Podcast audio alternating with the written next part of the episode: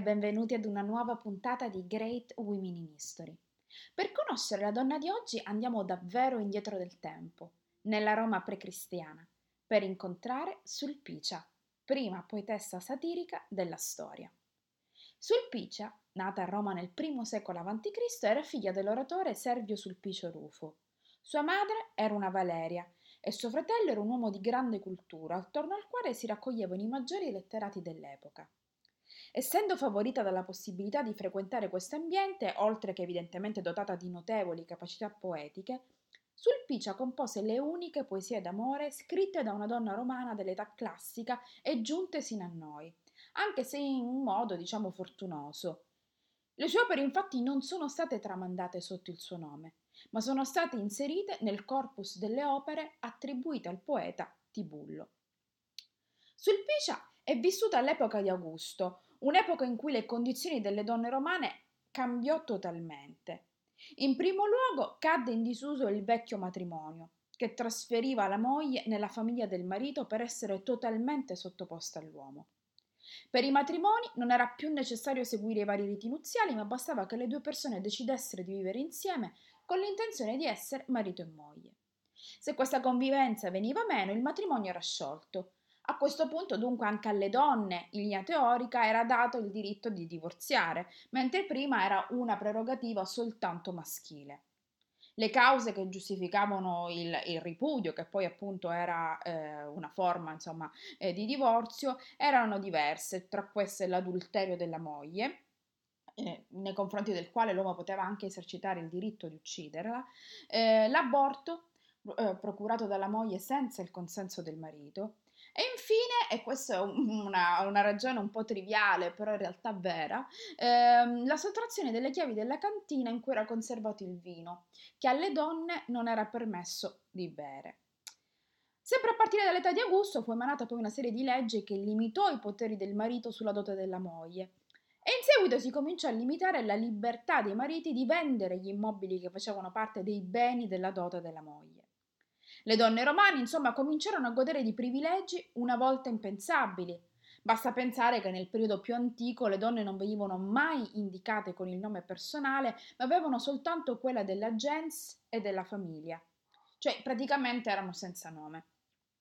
Furono insomma anni di emancipazione, durante i quali a Roma vi furono appunto donne letterate come Sulpicia, donne che divennero medici e verso la fine della Repubblica comparvero persino alcune donne avvocato nel foro. Ovviamente gli uomini del tempo, salvo qualche eccezione, non furono molto felici di questa rinnovata emancipazione e la maggior parte delle donne meno abbienti non ebbe la possibilità di godere di tutte queste libertà. Comunque, in questo eh, rinnovato clima di possibilità, Sulpicia sembra produsse poesie erotiche o satiriche. È l'unica donna conosciuta dall'antichità possiamo che possiamo associare ad un genere comico. A giudicare delle testimonianze superstite su Sulpicia, quest'ultima discusse apertamente del suo desiderio sessuale per suo marito. Questo esplicito focus del, sul desiderio sessuale femminile, tra l'altro, è veramente insolito tra le poetesse antiche, tra le poetesse romane. In contrasto però con i poeti dell'amore maschile dell'antica Roma, sul, Sulpicia limitò a, ri, a ritrarre insomma, il suo desiderio sessuale solo nel contesto del suo matrimonio. Eh, una differenza appunto ehm, con i poeti ehm, appunto erotici maschili che invece non erano limitati, parlavano della, del, dell'erotismo diciamo tout court. Eh, peraltro appunto questo carattere di aperta espressione del proprio desiderio erotico è confermato da alcuni frammenti superstiti di Sulpicia. Uno di questi, eh, in uno di questi la donna eh, parla di qualcosa, eh, forse la lucerna, che dovrebbe mostrarla nuda a letto con il marito Calenus. La natura spregiudicata della poesia di Sulpicia ci è confermata da altre tre testimonianze antiche su di lei, risalenti tutte al IV-V secolo d.C. Ausonio, nell'epilogo in prosa del suo Cento Nuptialis, accenna a Sulpicia la cui opera era lasciva, mentre il suo comportamento era severo. Sidonio Pollinare, nel nono dei suoi Carmina, parla della poesia di Sulpicia come ispirata da una musa giocosa e ricorda il modo seducente in cui la donna si rivolgeva al suo Calenus. Anche Marziale parlerà di lei contrapponendo la sua poesia a quella di Saffo. Dopo il V secolo, però, e soprattutto con l'avvento del cristianesimo, il V secolo d.C. e con l'avvento del cristianesimo, Sulpicia verrà presto dimenticata. Di lei praticamente la storia si dimentica per tantissimi secoli. Le sue poesie infatti saranno riscoperte soltanto nel 1795, quando il filologo tedesco Christian Gottlob Heine riconobbe in Sulpicia la vera autrice delle sei elegiadi contenute nel corpus tibuliano.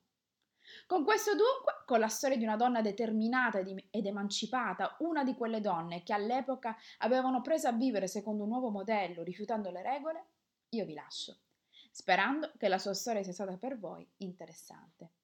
Come sempre, io vi do appuntamento a martedì prossimo, ancora temo un, un martedì in quarantena, con un'altra grande donna del passato. Grazie per avermi ascoltato allora, alla prossima!